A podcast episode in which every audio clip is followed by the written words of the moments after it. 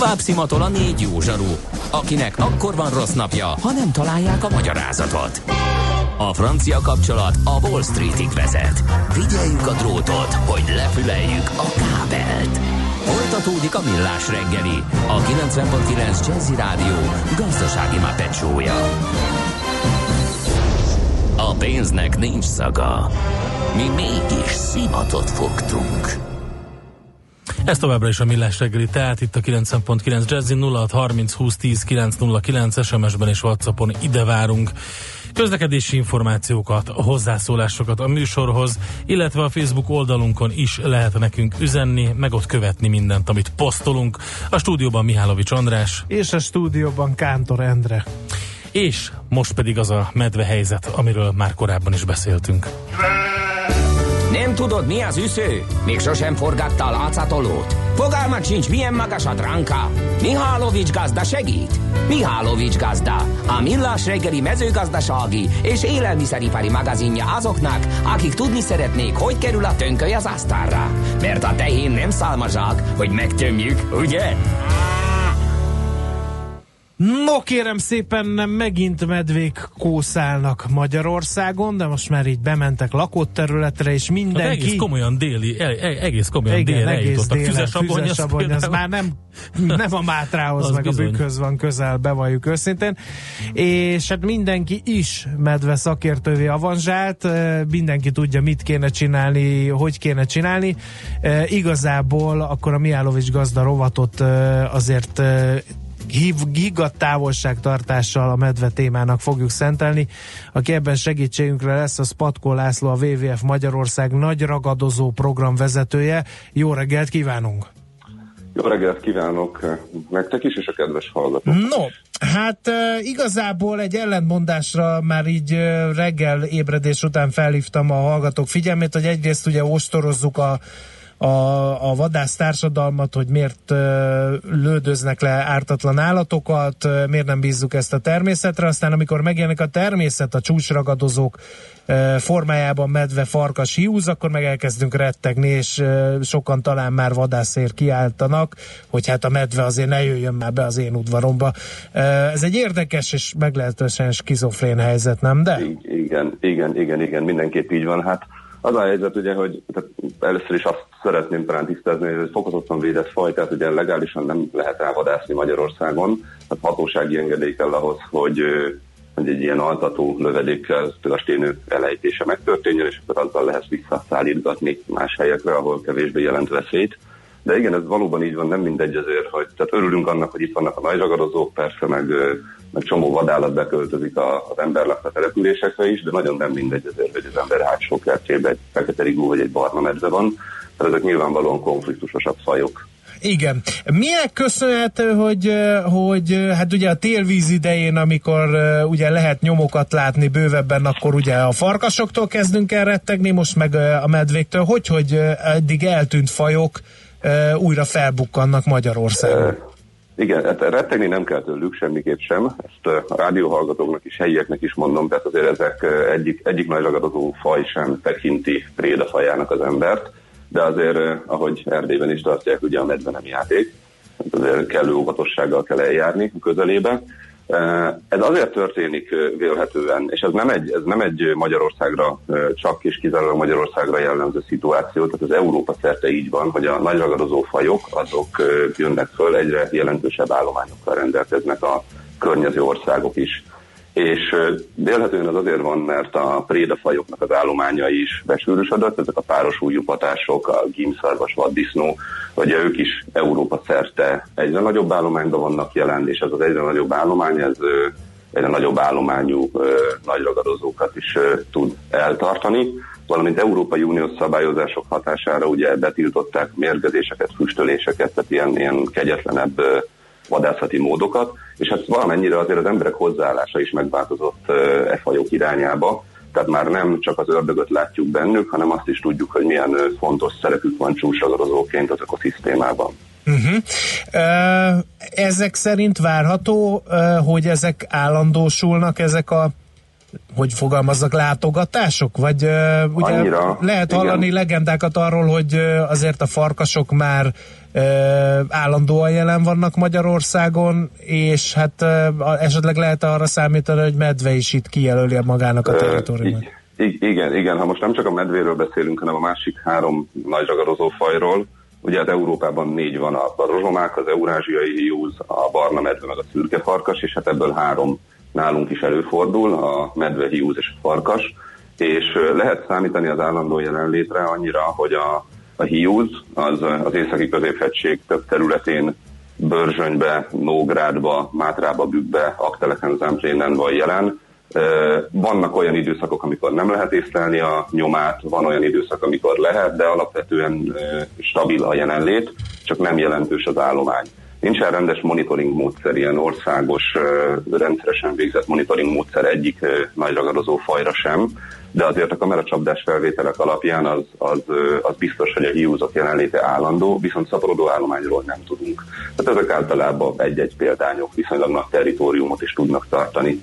A farkasokkal kicsit más a helyzet, tehát mind a három nagy ragadozó állomány viszonyai között vannak különbségek. Farkasok vannak ö, leginkább jelen az északi középhegységben, elsősorban Akteleg, Zemplén, illetve a Bükk területén.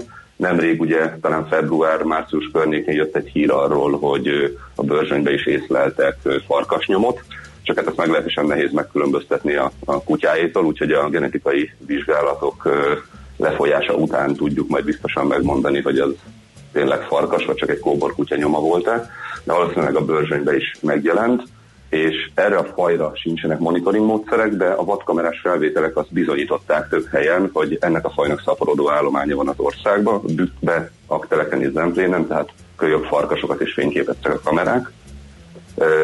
A medve viszont tényleg egy ilyen átkóborló példány, vagy példányok jelennek meg Szlovákia területéről. Ezek általában helykereső egyedek, eh, fiatal állatok. Ebben az időszakban van egyébként ilyen május-júliusban a szaporodási időszakuk, ilyenkor nagyobb területeket kóborolnak be, keresik a helyüket. Tehát azt tudnám mondani, hogy lehet számítani ugye az összes megragadozó faj eh, megtelepedésére, lehet, hát valamelyik már meg is telepedett, de, de semmiképp sem ö, olyan szinten, ahogy mondjuk az Erdélyben van, ahol a európai barna medve populáció 35-40%-a él tehát ilyen néhány egyedre lehet gondolni, amik átkóborolnak, lehet, hogy utána fél évig nem látni őket, mert visszamentek a szlovák oldalra. Tehát ugye ezek nem tisztelik az államhatárokat, úgymond ezek az állatok. Uh-huh. Egy érdekes kérdés merült fel bennem, ahogy hallgatom a gondolataidat, hogy az ember évszázadokon keresztül harcolt azért, hogy ezek a fajok eltűnjenek, és ne zavarják se őt, se a haszonállatokat. Ha ezek ez a folyamat visszafelé fordul, és ugye most szó van ugye, hát én ezt olvastam visszatelepítésről, de hát azt majd kiavított, gondolom, hogy itt azért szó sincs visszatelepítésről. Nem fognak ezek a konfliktusok, ezek a több évtizede elfeledett konfliktusok újjá éledni, és ez jó így? Hát a konfliktus van, az sose jó, és valószínűleg újra fog éledni, de akkor először várjál, hogy, hogy reagáljak arra, amit mondtál itt a visszatelepítéssel, meg településsel kapcsolatban. Tehát ez egy természetes visszatelepülési folyamat, ez nem egy visszatelepítés. Tehát nem arról van szó, hogy, hogy valaki tudom én, helikopterről dobálja le a nagy ragadozókat, hogy legyen az északi középhegység területén, hanem egész egyszerűen az, az elmúlt évek során, ugye amit mondtam, a prédafajok állományai egyszerűen az emberek hozzáállása, olyan minőségű erdeink vannak, olyan erdei élőhelyeink, amiben olyan mennyiségű táplálékfaj áll rendelkezésre a ragadozóknak, még egész egyszerűen visszacsábítják őket ide. Tehát ez valahol úgy is tekinthető, mint a, a vadgazdálkodás, erdészet és természetvédelem közös munkájának a gyümölcse, tehát egész egyszerűen olyan természetes élőhelyeket alakítottunk ki, hogy megjelentek ezek a fajok. De, de ezek maguktól jöttek, és maguktól is mennek el vélhetően, amikor visszakóborol például a medve Szlovákiába. Tehát eh, ez, ez fontos tisztázni, hogy ez nem egy mesterséges folyamat, eh, illetve mi volt a másik kérdés? A konfliktusok. Igen, konfliktusok, hát igen. igen. Igen, ugye hát erre mondtam, hogy nem mindegy, hogy mi van az ember hátsó kertjében, fekete rigó vagy barna medve. Igen, vannak konfliktusok, de ezekre vannak megoldási lehetőségek is. Tehát elsősorban ugye a legérintettebb csoport az állattartók, akik a haszon állataik eladásából élnek meg, tartják el a családjukat, és nekik valamilyen úton, módon védekezni kell a, a nagy ragadozók kártétele ellen, de szerencsére nagyon jó nemzetközi példák vannak arra, hogy ezt hogyan lehet megcsinálni. Csak hogy egy nagyon egyszerű mondj, mondjak, a, a nagytestű őrző kutyáknak a használata például egy jól bevett, sikeres gyakorlat nagyon sok országban, és arra, arra is reagálnék, hogy ugye mondtad, hogy a, az embereknek újra meg kell tanulni együtt élni ezekkel az állatokkal. Tehát igen, mivel sokáig nem voltak az országban, vagy nem ilyen állományszámba, ezért elfelejtettük ezeket a tradicionális együttélési formákat. Igen, csak, csak tudod, az a, az, a baj, az a baj ezzel az egésszel, és én azt látom ma az ismeretségi körömben is, hogy ezekben van egy ilyen, egy ilyen ősi félelem a medve iránt, a farkas iránt, a hiúz iránt talán annyira nem. De egy olyan társadalomban, a, aki, ahol a komoly félelem van egy, egy vaddisznótól, aminél félénkebb állatot én keveset ismerek erdőjáróként, uh-huh. és már egy hisztéria van, hogy úristen a budai kertekben a vaddisznó, és mi lesz, ha én szembe találkozom egy vaddisznóval. Ez a félelem, ez felerősödhet egy olyan fajjal szemben, ami meg köztudottan néha-néha azért fogalmazunk finoman konfliktusba kerül az emberrel. Uh-huh.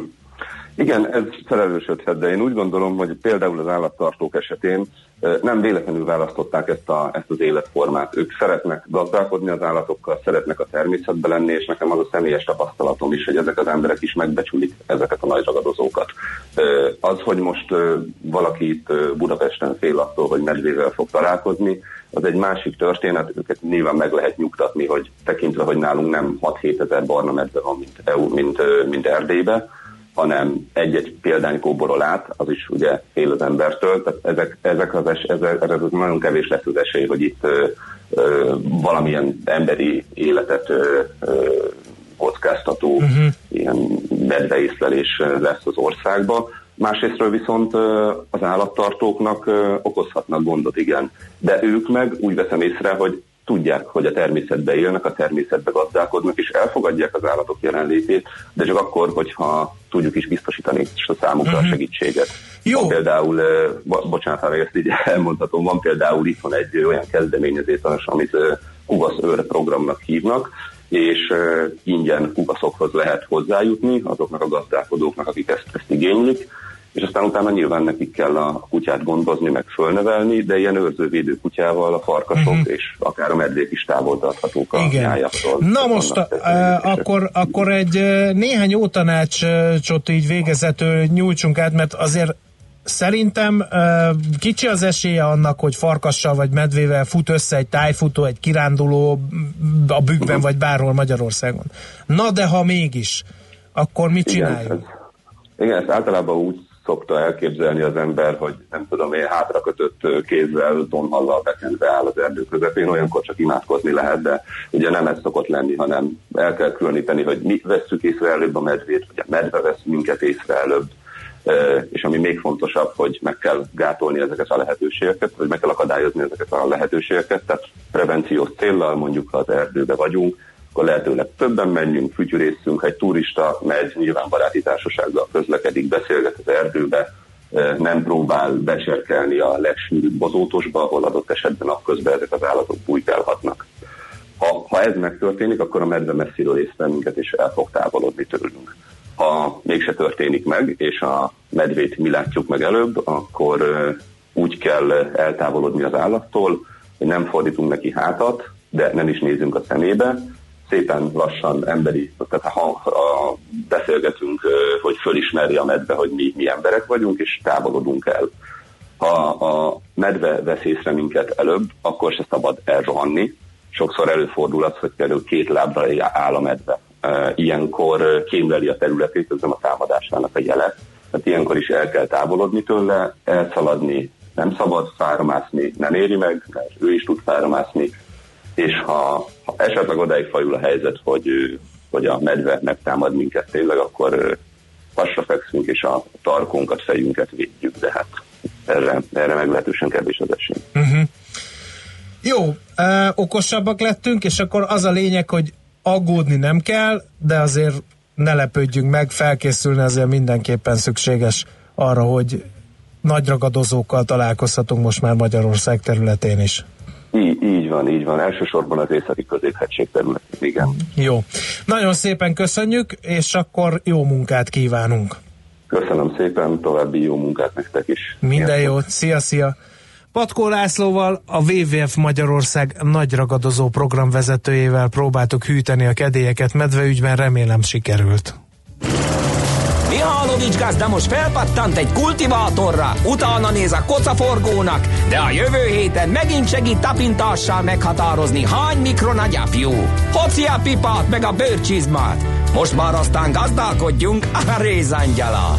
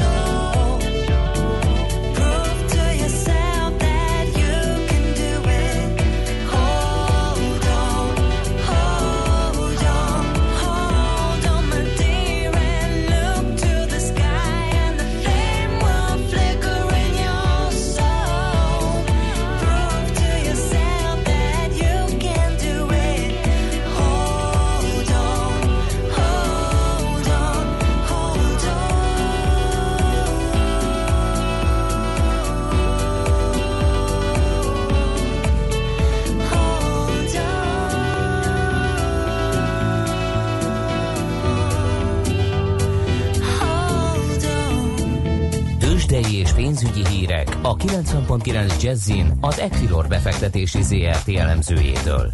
Equilor, a befektetések szakértője 1990 óta.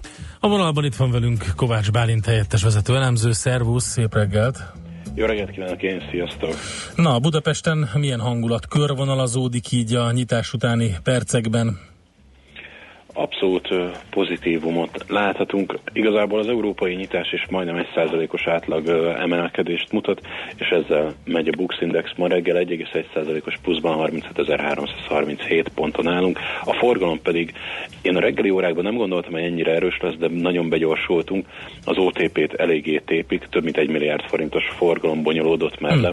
Az összforgalom pedig 1,3 milliárd, és az OTP 2 százalékos pluszban van ugye akkor nem csak az OTP szágult, hanem ámblok azért az európai bankszektorral kapcsolatban most már úgy néz ki, hogy optimistábbak a befektetők legalábbis a hét elején, és talán ebből is tud profitálni az OTP, nem pedig abból, hogy 50 forint a feljebb húzta a Goldman Sachs a célárat. Ugye 11.200 forintról 11.250 forintra módosította az elemzőház, és továbbra is semleges ajánlás, de én azt gondolom, hogy ez csak egy kiegészítő információ az OTP kereskedésére nézve.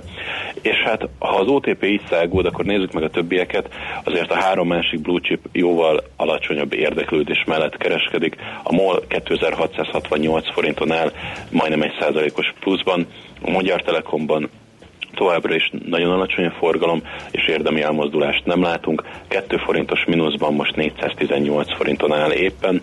A Richter esetében pedig 1,4%-os pluszt láthatunk, igaz, relatíve alacsony, mindössze 76 millió forintos forgalom mellett 5310 forinton áll. Tehát akkor nem egy OTP specifikus hír az, ami mozgatja a papírt, hanem az egész bankszektor egy olasz félelme kerülése miatt emelkedik, és így húzzák az OTP-t, plusz info volt a, a, a célár emelés, és akkor ez nagyon jót tett neki. Én azt gondolom, hogy igen, elsősorban az európai trendekkel megyünk. Ha megnézzük egyébként a nagy bankokat, a Deutsche Bank 2,4%-os mhm. pluszban, a Commerzbank másfél százalékos pluszban, ugye a Societe Generale és az Unicredittel pedig felvásárlási plegykák vannak, vagyis egészen pontosan egyesülési. Ott is van egy nagyobb árfolyam reakciót. Bezseg most a bankszektor, és elsősorban az olasz félelmeknek a csillapodása az, ami hajtja. Plusz azért Amerikában a pénteki zárás az viszonylag erősre sikerült, és javult a befektetői hangulat, és a sokat ütött bankpapírok most úgy néz ki, hogy valamennyit vissza tudnak kapaszkodni. Oké. Okay. Köszönjük szépen, akkor majd a forintot még mondd el itt szíves. Rendben, a forint az most úgy néz ki, hogy egy erősödő hullámra ült fel, legalábbis a elmúlt 20 percben. Ugye a Moody's-től nem érkezett kommentár, mi vártuk talán a kilátás javítás, de egyelőre nem mondtak semmit, így 2016 novembere óta némák a magyar adós besorolással kapcsolatban, és hát a forint az nagyon nem is reagált a reggeli órákban 320 forint 20 fillér környékén volt, majd nemrég kezdett el az erősödés begyorsulni, és 319 forintnál van most már a kurzus. Hát továbbra is érdekes az, hogy forint milyen sávot választ magának, hogy 320 forintos alja 320-325 forintos sávba kapaszkodik fel, vagy visszatérünk, ehm, és a 320 forintot jelöli ki felső ellenállási szintnek. Amit a másik két fontos devizakeresztben láthatunk, ott nincs nagyobb érdemi elmozdulás a dollárral szemben 272 forint 50 fillér, a kurzus a svájci franka szemben pedig továbbra is 276 forint fölött vagyunk. Oké, okay, Bálint, köszönjük szépen, jó munkát nektek, jó kereskedést! Köszönöm, én szép napot kívánok mindenkinek, sziasztok! Kovács Bálinttal beszélgettünk, a helyettes vezető elemzővel mégpedig hiába integetsz András, mégpedig főleg az OTP-ről, mert ő teszi ki a legnagyobb forgalmat jelen pillanatban Budapesti értéktősdén. Tősdei és pénzügyi híreket hallottak a 90.9 Jazzin az Equilor befektetési ZRT elemzőjétől. Equilor, a befektetések szakértője 1990 óta. No, azt kérdezi eh, Zoltán hallgató a Facebookon, hogy eh, mit ajánlotok egy szűk ösvényen, vagy egy vaddisznó kaland ellen, ha szemben áll és nem mozdul. Szerdán a nagykevélyen kellett menekülőre fognom, de túléltük a bátor nyúl kutyámmal. A kutya az súlyosbító tényező, mert hogy az potenciális fenyegetésként éli meg egy vaddisznó, ráadásul most vannak a malacok, eh, ezért tartott ki talán, de egyébként uh, szépen lassan hátrájunk, nem, nem, fog, neked, nem, nem fog neked támadni, és a másik itt hívnám fel a figyelmet, hogy kutyát póráz nélkül az erdőbe pont ezért nem, mert azt viszont nagyon csúnyán el tudja intézni azt a elintézi, az biztos. Igen. Aztán valaki írja, hogy Hughes is láttak már a hármas határ hegyen idén télen. Én alig ha hiszem, hogy az tartósan itt megtelepedne, mert hogy az egy sűrűn kirándult terület, és azt a Hughes még az előbb említett farkasnál, medvénél és vaddisznónál is félénkebb, óvatosabb állat, úgyhogy szerintem csak így elkirándult erre. A lagútlakó szerint a hódok visszatelepítése is rengeteg problémát okoz. Hát igen, hát lehet választani, hogy egy, egy sokszínű, ám de néha problémákkal terhelt élővilággal élünk együtt, vagy egy egysíkú és éppen ezért unalmas környezetben. És megkaptuk a legújabb medvés viccet, a nyuszi és a medve az erdőben, a nyuszi a tóhoz ért, a maci pedig a villanyszereléshez. Köszönjük szépen! Megyünk tovább, e-sporttal fogunk foglalkozni. Hamarosan itt lesz velünk Kodozsán Dániel, az e-sport egy Kft. társalapítója, tartalomigazgatója. Hogy áll Magyarország? És mit tervez az e-sport egy? Ezeket a kérdéseket tesszük fel. Műsorunkban termék megjelenítést hallhattak. Ha sínen megy, vagy szárnya van, Ács Gábor előbb-utóbb rajta lesz. Fapados járatok, utazási tippek, trükkök, jegyvásárlási tanácsok, iparági hírek. Ácsiz Indier, a millás reggeli utazási rovata. Check-in minden pénteken 9 óra után itt a 90.9 Jazzin. A Fapados rovat támogatója a Veco Travel Kft. Az önpartnere az üzleti utak szervezésében. Rövid hírek a 90.9 Jazzin. Ma van a trianoni békediktátum évfordulója. 98 éve 1920-ban írták alá az első világháborút lezáró szerződést, amelyben Magyarország elveszítette területének kétharmadát. Több mint három millió magyar más országba került. A Nemzeti Összetartozás napját hivatalosan ma június 4-én tartják. Nagy razzia kezdődik az utakon mától. Az uniós tagországokban összehangoltan megszervezett akcióban az ittas és kábítószer hatása alatt vezető sofőröket akarják kiszűrni. A fokozott közúti ellenőrzés egy hétig, jövő vasárnapig tart. Lövöldözés volt a berlini dómban. Egy rendőr lábon lőtt egy férfit, aki korábban késsel hadonászott. Egy rendőr is megsérült. Terrorizmusra vagy iszlamista háttérre utaló jeleket nem találtak. A berlini rendőrség szóvivője szerint a randalírozó egy 53 éves osztrák férfi volt. Átalakítást sürget az Európai Unió döntéshozatali szerkezetében a német kancellár. Angela Merkel szerint a közös külpolitika hatékonyságának növelésére az ENSZ biztonsági tanácsának mintájára fel kellene állítani az Unió biztonsági tanácsát. Az Európai Bizottság létszámát pedig csökkenteni kellene. Emellett a német politikus egy lapinterjúban úgy vélte, az európai parlamenti választásokon be kellene vezetni a transnacionális választási lista intézményét.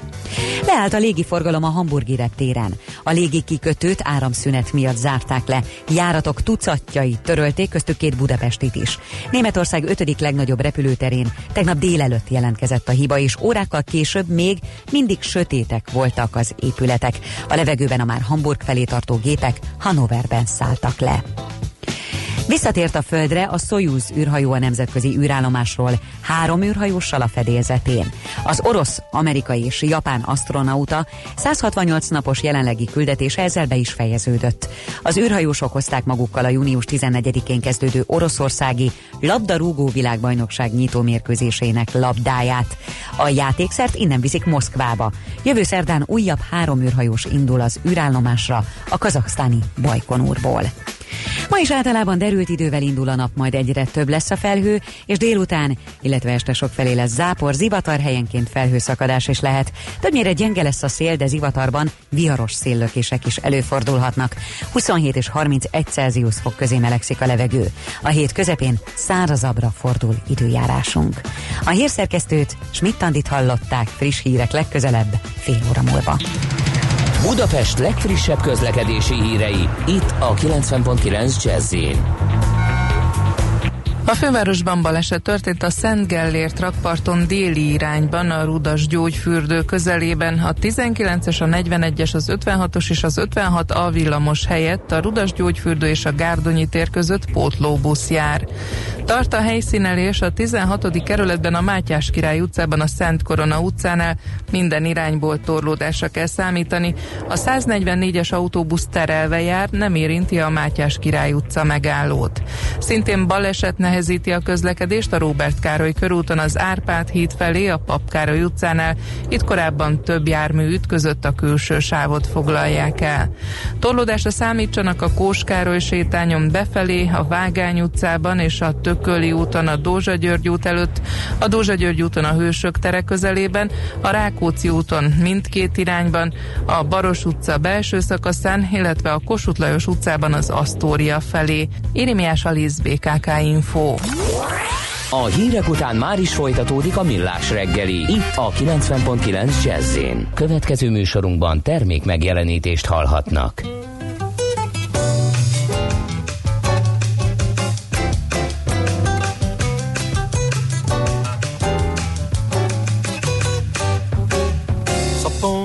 Bebop no meu samba quando o tio Sam pega no tamborim. Quando ele pegar no pandeiro e no samba não é rumba, aí eu vou misturar Miami com Copacabana. Chiclete se eu misturo com banana. E o meu samba vai ficar assim. Batuqueiro, raro, baco, tiga, papa. Beiro, beiro, beiro, bam, papa.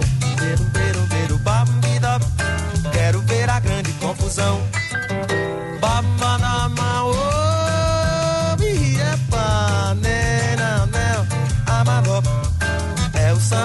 Meu irmão.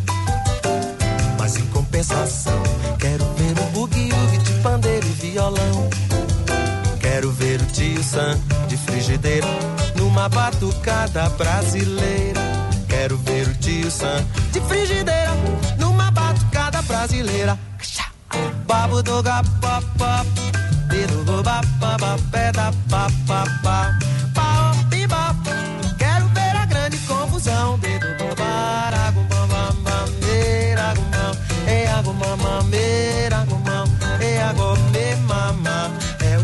Rock, meu irmão.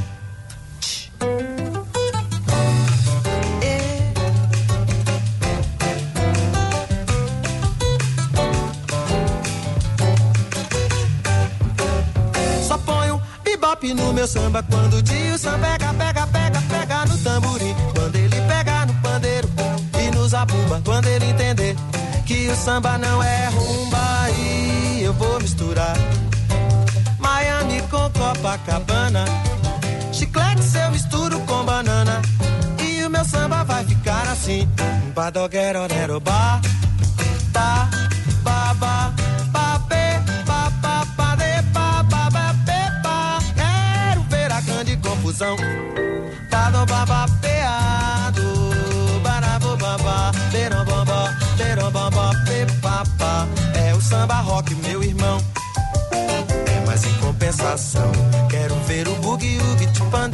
violão. Quero ver o Sam de frigideira numa batucada brasileira. Quero ver o Sam de frigideira numa batucada brasileira. Vamos lá, Iga. Ah, mababa, bababa, bababa. Hum, quero ver a grande confusão.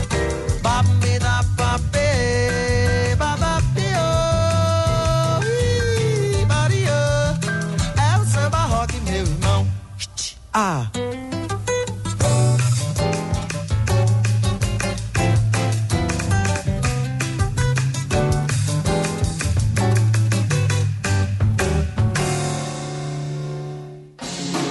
Volt már olyan érzésed, hogy megtaláltad a választ? Aha, aha, aha. Heuréka élmény. Jövő kutatás a Millás reggeliben. A Spark Institute at IBS szakmai támogatásával. Csak jövő időben beszélünk. Egy nagyon érdekes témát feszegettünk el, sport, egyáltalán Magyarország helyzetét majd, meg hogy mit tervez az e-sport. Egy itt van velünk a társalapító tartalomigazgató Hodozsán Dániel. Szervusz, jó reggelt! Jó reggelt, köszöntöm a hallgatókat! Itt a zene alatt rögtön bele is bonyolultunk egy beszélgetésre. Ugye a tán csütörtökön volt szó arról, hogy egymásnak feszült a két nagy nagyon divatos játékgyártó, a PUBG és a Fortnite, rövidítve a neveiket, és perelik egymást mindenféle tartalom, meg ötlet lopásokért, és megkérdeztem, hogy a magának az e-sportoknak, ezek a játékoknak a, egyre nagyobb népszerűsége jelente konkurenciát, és akkor azt mondta Daniel, akkor tisztázzuk, hogy mi az e-sport. Rendben, tisztázzuk. Hogy néz ez ki? Mit, mi, mi, mi lehet e-sport? Két, két oldalról közelíteném meg ezt a témát. Az egyik az az, hogy hogy e-sportról akkor beszélünk, amikor a játékosok valamilyen adott játékban egymás ellen valamilyen pontozási vagy valamilyen ranking rendszer alapján tudnak versenyezni. Ez az egyik, a másik pedig azt nevezhetjük esportnak, amikor valamilyen játékban ö, olyan versenyeket szerveznek, amikor ezek a játékosok valamilyen vagy online, vagy offline, ha offline, akkor nyilván nagyobb tömegek, kisebb-nagyobb tömegek előtt, de hogy versenyszerű körülmények között bírókkal, meg közvetítéssel, uh-huh. meg kommentátorokkal gyakorlatilag egymás ellen tudnak játszani, egyik legyőzi a másikat, és akkor ő lesz a bajnok. Ki dönti el, hogy milyen sportágak vannak? Tehát miért A program miért lehet uh, e-sport, és mondjuk B program miért nem. Tehát mondjuk a focis uh, számítógépes játék az miért számít e-sportnak, és mondjuk a amerikai focis játék az miért nem lett az, vagy a kosárlabdás, vagy a jégkorongos, mert ezekből mindenféle van. Ez igazából a kiadónak a függvénye, hogy, hogy az adott játéknak a fejlesztője egyáltalán hogyan viszonyul a saját játékához, mi az, amiből ő ténylegesen e-sportot szeretne csinálni. A te példádra visszatérve, nem, nem csak a foci, az NFL és az NHL-nek is van e-sport vonala, uh-huh. sőt NFL-ből egész nagy versenyeket rendeznek, csak ugye az Európában kevésbé népszerű. Akkor rossz példát hoztam, a sok lövöldözős játékból, járkálós lövöldözős játékból uh, mi dől el, hogy miből lesz mondjuk világbajnokság. Tehát csak a fejlesztésen múlik ezek szerint? Fejlesztésen, illetve hát nyilván a, a kia, tehát hogy a kiadó uh, megteremte egy olyan uh-huh. környezetet, ahol ezek a játékosok valahogy egyenlő körülmények között mégis tudnak uh, versenyszerűen játszani egymás ellen. Visszatérve az elejéhez, akkor ez a két egyre növekvő népszerűségnek örvendő játék, ez be fog kerülni így a, a, az ilyen nagy sportvetélkedőkbe? Hát a PUBG-t azt már, a, már, már most úgy kezelik, hiszen uh-huh. júliusban a kiadó már csinál egy két millió dolláros gyakor major tornát, ezt így hívják Aha. így, amikor valami hatalmas nagy versenyt csinálnak, ez lesz az első ilyen komoly, amiben a fejlesztő is ilyen szinten beláll, hogy akkor oké, csináljunk versenyt.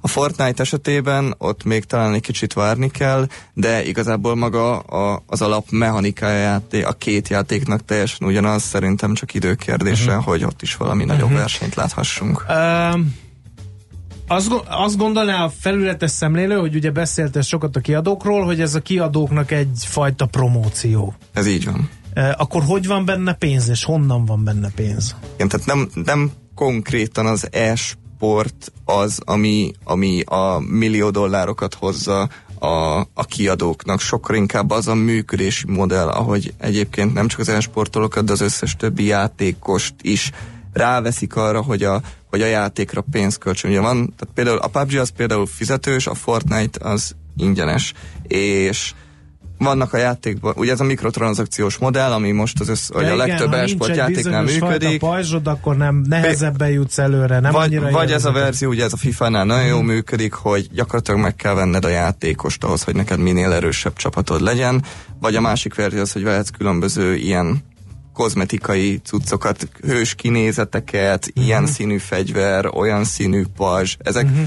pár forint, tehát tudom, pár száz forinttól pár ezer forintig terjednek, de amikor van egy 50 kötőjel 100 milliós játékos bázisod, ha annak csak a 10-15 százaléka erre havi szinten költ valamennyit. Akkor, akkor ez kicsit olyan ez az üzleti modell, hogy a brazil válogatott X sportszergyártó mezébe játszik, ezért az a sportszergyártónak az eladásai a brazilok nyernek, megugranak, tehát valahol uh, a labdarúgó világbajnokság is egy reklámesemény, ugyanígy az e-sportnak a különböző megmérettetései egy reklámesemények, és erre hajlandó a kiadó költeni x dollárt azért, hogy x plusz 10 ezer dollár. Így van, és ezt vannak Aha. olyan kiadók, akik nagyon okosan fel is használják. Tehát, hogyha a League of Legends-ből indulunk ki, ami jelenleg a világ talán legnépszerűbb esportjátéka, ott már egyfajta közönségi finanszírozási modell. Ott is, tehát nem csak ott, de hogy ott ott is működik, mert ez a közösségi finanszírozási uh-huh. modell, aminek az a lényeg, hogy kimondottan a világbajnokságra kihoznak egy speciális hőskinézetet, amit ha te megveszel, akkor annak egy bizonyos összege belefolyik az összdíjazásba.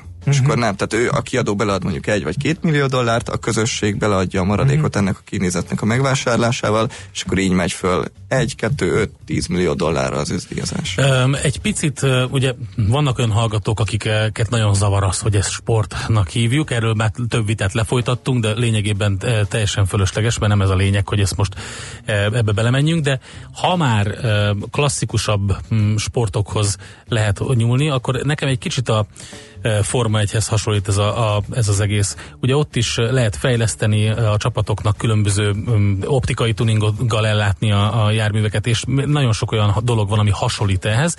Viszont van egy keretrendszer, és pont ugye a, a, a, az ilyen ezekben a lövöldözős játékokban, vagy a League of Legends-ben jelenthet problémát az, hogyha egyszerű mezei játékosként én ott próbálok csinálni valamit, jön valaki, aki viszont televásárolta magát mindenféle extrával, és akkor pillanatokon belül eltipor. Amikor ilyen uh, uh, tournament van, vagy, vagy, vagy major uh, bajnokság, akkor, akkor van egy keretrendszer, hogy mivel szabad uh, jelen lenni? Vagy, vagy mindenki a pénztárcájának megfelelően, és akit jobban szponzorálnak, annak olyan sniper rifle van, hogy meg se kell mozdulnia? Nem, nem. Tehát, hogy a hivatalos nagy versenyeken van egy ilyen keretrendszer, így uh-huh. van ha mondjuk a League of Legends példájából indulunk ki, ott van egy úgynevezett versenyszerver, ez erre a versenyszerverre a megadott engedéllyel fölcsatlakozhatnak a versenyzők, és akkor ott gyakorlatilag az összes karakter elérhető a számukra, az összes hős kinézettel, és egyébként teljesen egyenlő esélyekkel indulnak a, a játékban. Lövöldözős játékoknál uh, szintén, tehát hogy megvannak gyakorlatilag van egy fix fegyverarzenál a játékban, amiből lehet választani, ott nincs is olyan, hogy te vehetsz mm, mondjuk valami nagyobb tuningot a saját fegyveredre, hogy az erősebb legyen. A PUBG esetében ez már egy fokkal izgalmasabb kérdés, hiszen ott egy ilyen nagyon, tehát ott nagyon nagy az ilyen véletlenségi faktor, ugye van Igen. egy hatalmas pálya, gyakorlatilag te döntöd el, hogy a pálya melyik részén landolsz, és hogy utána milyen felszerelést találsz. Az pedig ugye a, a, a játék maga generálja, hogy most uh-huh. hol lesz egy nyolcszoros távcső, amivel sokkal messzebbre látsz, vagy hol lesz egy hangtompító, amivel be tudsz uh-huh. lopakodni az ellenfél mögé. Uh-huh. Uh, ez uh, egyébként uh, kik a célcsoport, hogy működik az egész, ki lehet-e öregedni ebből az egészből, vagy egy kicsit így a kulisszák mögé tekintsünk be. Hát kiöregedni nyilván ki lehet, de azért bőven látni, sőt szerencsére egyre több olyan példát látni, hogy profi játékosok még a 30-as években gondol, gondoljunk csak a, a lengyel sztár Cségó csapatra, a Virtus Pro-ra, akik egyébként itt voltak a, a budapesti V4-en is. Ő, ott azért már igencsak 28-32 között vannak a, a, a játékosok, és még a mai napig aktívan és profi szinten nyomják, de láttunk már olyat is, hogy hogy nyugdíjasok összeálltak Svédországban egy ilyen szuper ötös alkotva, és 60-70 évesek, de ők tökre élvezik ezt, és együtt csapatoznak, és együtt megcsinálnak. E, úgy kell elképzelni egy ilyen sportolót, mint a Neymart, hogy minden nap lemegy, kicsit gurigat a labdával, gyakorolja a kapura lövést, elmegy erőfejleszteni, nézi az orvos, hogy a keringése hogy alakult az edzésen, és akkor még plusz gyakorlatokat ír fel neki, és akkor top formába hozzák a, a BL döntőre? Igen, uh, nyilván a hagyományos sportokhoz képest itt a fizikai edzésen sok, vagy hát nem sokkal, de azért kevesebb hangsúly van, mint ugye a játékkal való gyakorláson, de ez nem jelenti azt, hogy egyáltalán nem sportolnak ezek a játékosok, sőt a, a nagy csapatoknál már gyakorlatilag kötelező az, hogy napi szinten menjenek futni, napi szinten menjenek konditerembe, mert az, hogy valaki egy 3-4-5 órás meccset fejben végig tudjon koncentrálni és a legjobb teljesítményt tudja nyújtani, ahhoz elengedhetetlen az, hogy ő, hogy ő tényleg minden nap valamilyen fizikai mozgást végezzen. De vannak edzők, akik azt mondják, van. hogy na figyelj, itt, ahol az összedőlt szökőkút van, itt a saroknál mielőtt kilépsz, várjál egy másodpercet, mert addig pont el fog menni, és akkor utána te kerülsz jobb helyzetbe. Így van, így van. Tehát, hogy egy játékosnak, legalábbis azok a játékosok, akikkel iráig mi beszélgettünk, egy napjuk új épül fel, hogy van egy beállított biológiai órájuk, hogy mondjuk nekik reggel tízkor kell felkelni, tíztől délig reggeli fizikai edzés, déltől van egy gyakorlós időszak mondjuk négyig, utána van egy két óra pihenő, amit mondjuk elemzéssel töltenek el, és akkor taktikákat beszélnek, meg, meg mások mérkőzéseit elemzik, és utána van mondjuk még egy gyakorlós időszak, ami pedig már egyén ne válogatja. Rendes és utána- profi rend- sportolókhoz hasonlóan élik az életüket az e-sportolók Igen, igen, igen. És akkor van, valakinél van pszichológus, van külön szakács, az egészséges életmódra is odafigyeljenek. Tehát, hogy, hogy egy ugyanolyan iparág épült már föl köré az egész köré, mint a hagyományos sportok Nagyon esetében. jó, iparág. Beszéljünk akkor magáról az e-sport egyről. Mit csináltok, mit terveztek, milyen terveitek vannak? Hú, hát nagyon sok mindent csinálunk. Ugye mi 2016-ban alapvetően egy hírportálként indultunk el, mert azt láttuk, hogy óriási az igény arra, hogy hogy nem csak a hazai élet, de hogy a nemzetközi világnak a, a, az eseményeit is elhozzuk a, az érdeklődők számára magyar nyelven. Ez azóta már kinőtte magát, most már nem csak hírportálként működünk, hanem van egy, van egy online streaming hálózatunk, ahol hazai és nemzetközi versenyeknek a magyar közvetítéseit csináljuk stúdió minőségben, de csináltunk már nyomtatott ö, újságot itthon, volt, vagy van egy online rádiónk is, ami igazából arra szolgál, hogyha valaki játék közben szeret zenét hallgatni, akkor tudjon kvázi gamer zenét hallgatni. Csinálunk rendezvényeket, csinálunk ügynökségi munkát, tehát hogy hogy a, az esport egy azért így kinőtte magát egy ilyen hatalmas Illetve tudom, akkor, ahogy nőtt az igény és a piac, úgy egyre, egyre, egyre jobban megérte. Oké, okay, um, Magyarország hogy áll ebben a nagy versengésben, illetve volt egy... Ebben a Fucsovics ugye bekerül a hírekbe, és Igen. gratulálunk is de neki, a magyar mivel e-sportolók nem kerülnek be igen. a, a hírekbe. Um, igen, nyilván a gaming sajtó egy lépéssel előrébb jár, mint a, mondjuk a hagyományos sportsajtó, de, de én azt látom, hogy, hogy egyre, egyre jobban zárkozunk fel a nyugathoz. Vegyük csak például azt, hogy az elmúlt egy-másfél évben nem egy sportklub lépett be a FIFA-n keresztül az e-sportba ilyen vagy olyan módon.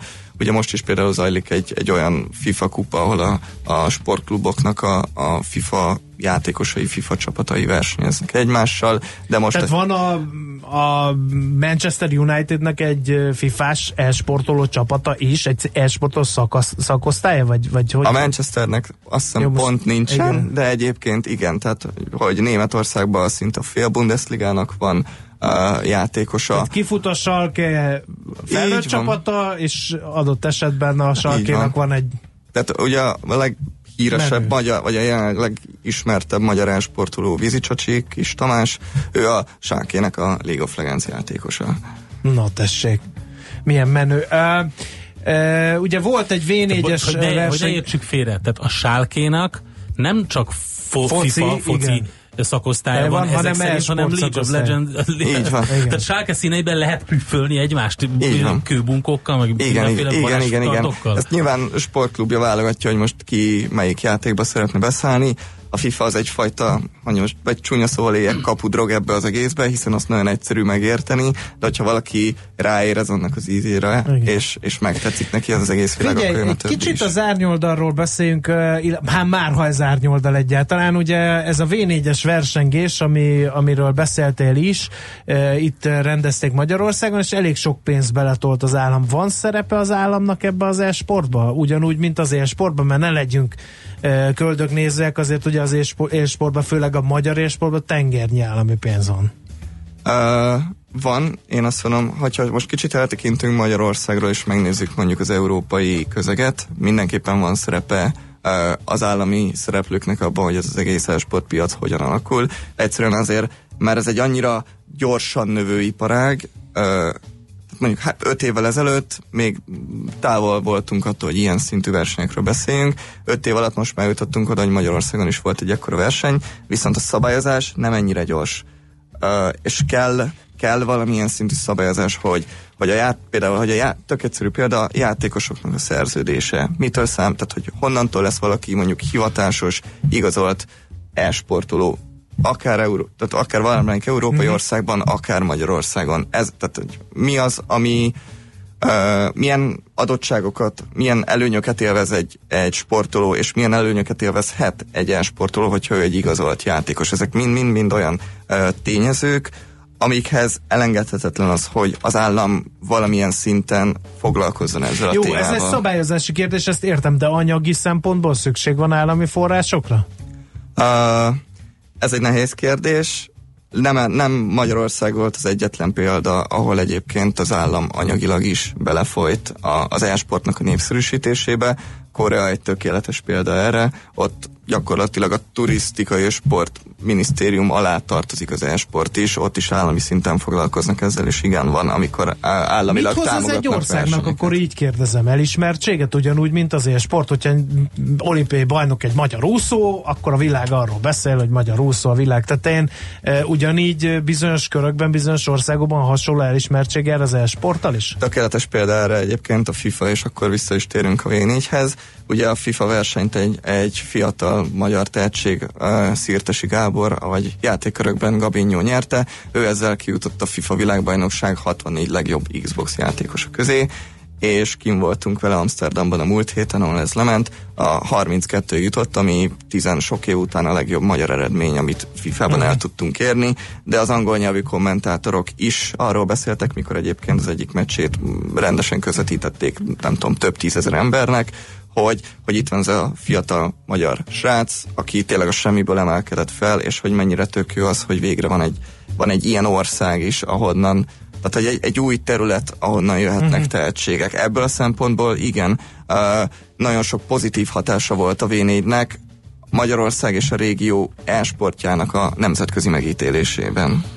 Oké, okay, hát nyilván lehetne még folytatni ezt a beszélgetést. Például, hogy van-e doping szűrés, mert hogy az van. sok olyan anyag van, ami fokozza a reflexet. Van a válasz, oké. Okay. Jó. De jó kérdés volt.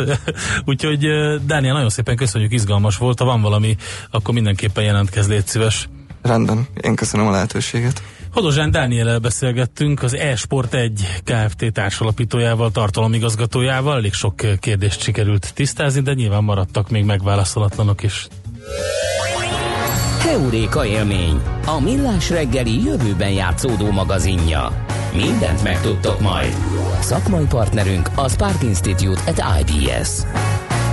Megmozgatta a hallgatók fantáziáját az előbbi beszélgetés, az ácsot kéne rávenni e-sportra és publikálni Ki az eredményeit. Dolgozunk az ügyön. Ki ő a legantitalentumabb közülünk technológiai szempontból, Az ács ami nem a kis teljesítmény. sport, csak Igen. mondom, itt a múltkor vérre menő vita folyt ebből. No, de ennyi fér bele ma a millás reggelébe. Köszönjük megtisztelő és kitüntető figyelmeteket. Délután négykor jövünk vissza Endrével egy jó uzsonnak kamatra, akkor is tartsatok velünk, addig meg hallgassátok a 90.9 jazzit, és termeljétek szorgosan a GDP-t. Sziasztok!